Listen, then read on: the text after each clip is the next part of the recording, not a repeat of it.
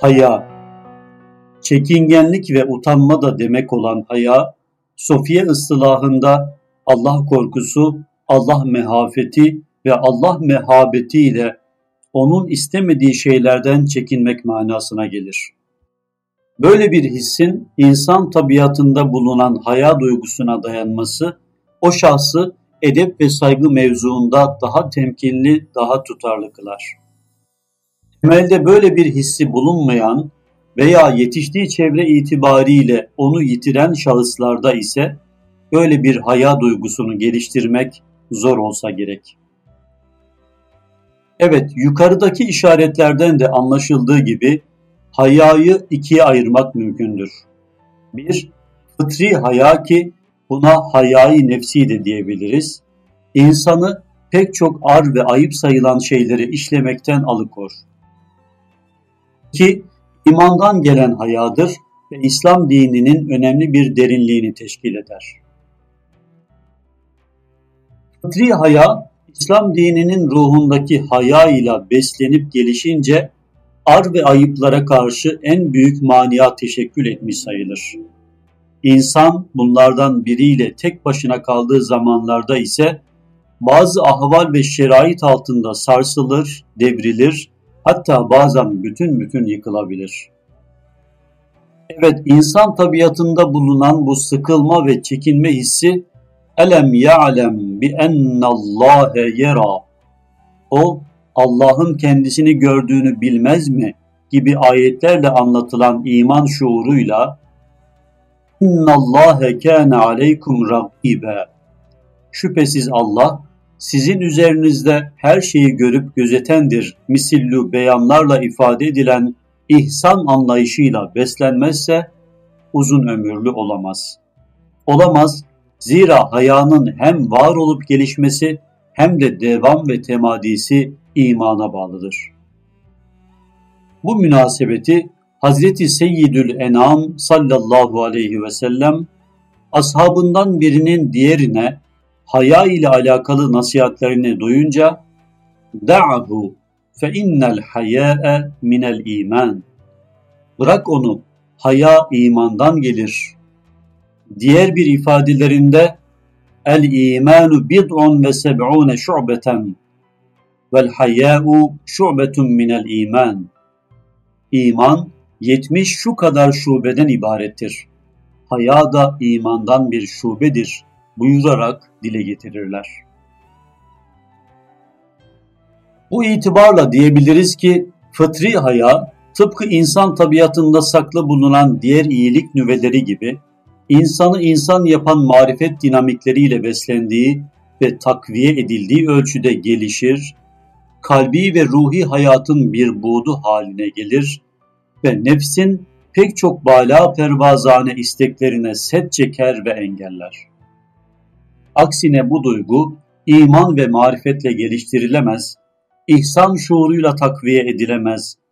Takviye edilmek şöyle dursun, nefsanilik gayyalarında açılıp saçılarak köreltilecek olursa, fert ve toplum planında insanı insanlığından utandıran yırtıklıklar kaçınılmaz olur.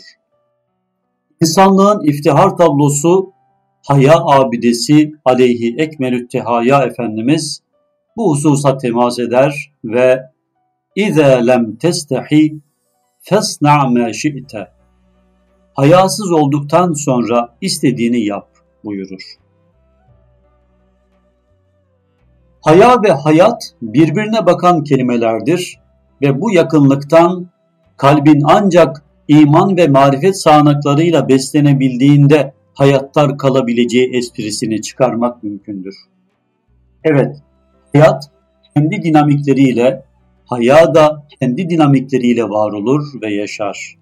Yoksa her ikisi içinde inkıraz kaçınılmazdır.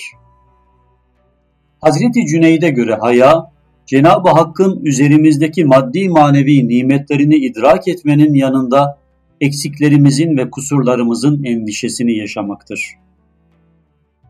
Zünnun'a göre sürekli gönüllerimizde olumsuz davranışların dehşetini duymak, duyup yönümüzü bir kere daha kontrol etmektir. Bir başkasına göre ise insanın Cenab-ı Hakk'ın gizli açık her şeye nigehban olmasına göre hayatını tanzim edip onun kendisine olan muamelesini esas alarak yaşamasıdır ki bir ilahi eserde bu husus hatırlatılarak şöyle buyurulmaktadır. Yebne Adem inneke mestahyeyte minni enseytun nase uyubek. İnsanoğlu sen benden haya ettiğin sürece insanlara ayıplarını unuttururum.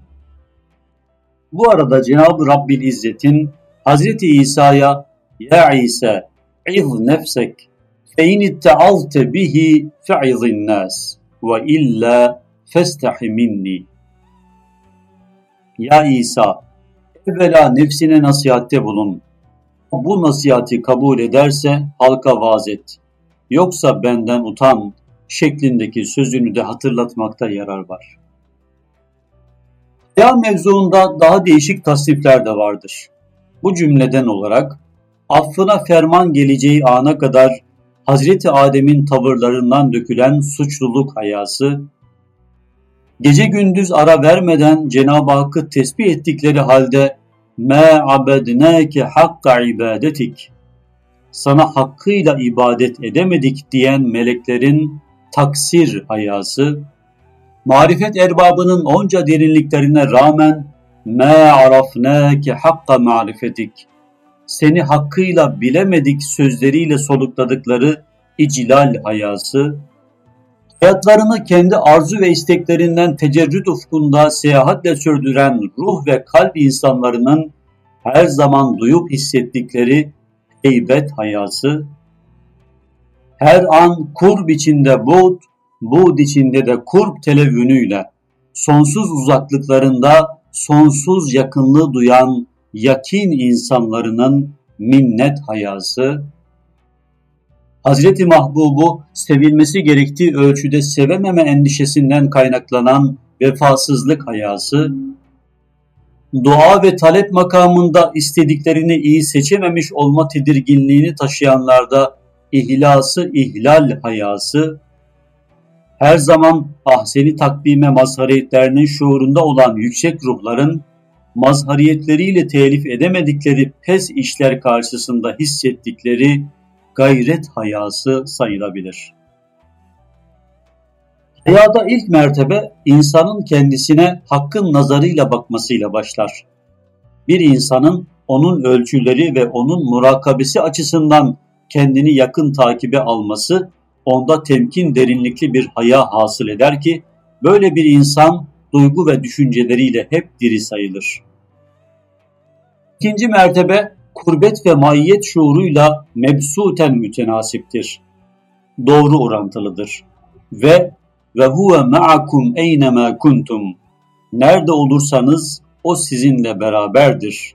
Ufkunda seyahat edenlere müyesserdir ki bu hususta alakalı Efendiler Efendisi'nin şöyle buyurduğunu naklederler.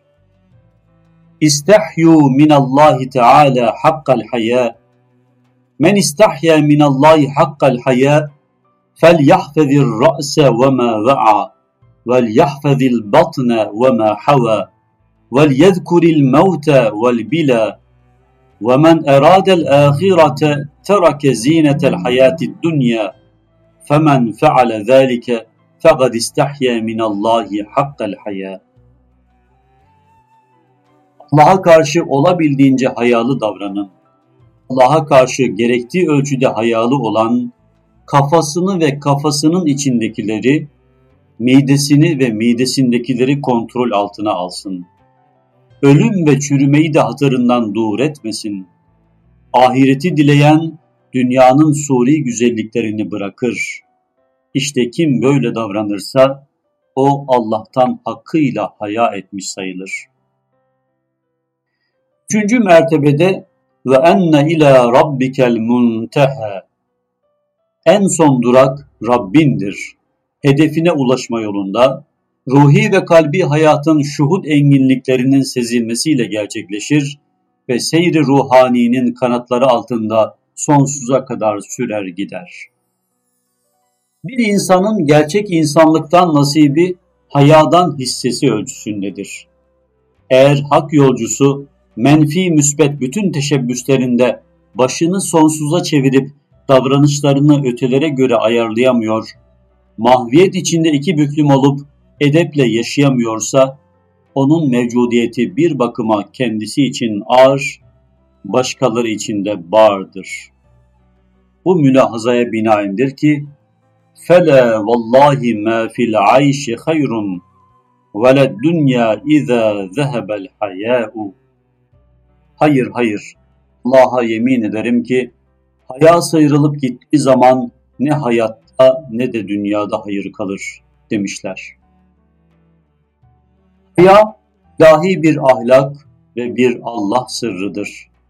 Eğer insanlar onun nereye taluk ettiğini bilselerdi, daha temkinli olur ve daha titiz davranırlardı.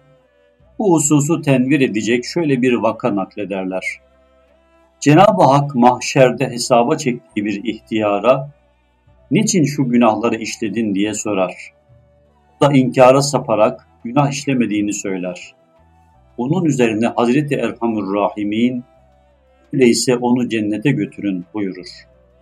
Bu defada melekler istifsar ederek, Ya Rab, bu insanın şu günahları işlediğini siz biliyorsunuz derler.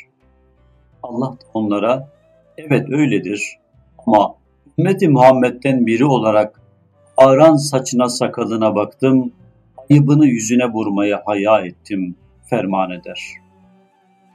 Kenzin rivayetine göre Cibril bu haberi Efendimiz'e iletince o şefkat ve haya insanının gözleri dolar, ağlar ve şöyle buyurur. Cenab-ı Hak ümmetimin aksakallılarına azap etmekten haya ediyor da ümmetimin aksakallıları günah işlemekten utanmıyorlar. Hasılı innel hayiyye min esma'il ilahi ve kad ca'et tehalluku bil esma'i fahfaz bihi. Hayy Cenab-ı Hakk'ın isimlerindendir. Bunun böyle olduğu hadisle sabittir. Öyleyse gel sen de bundan nasibini al.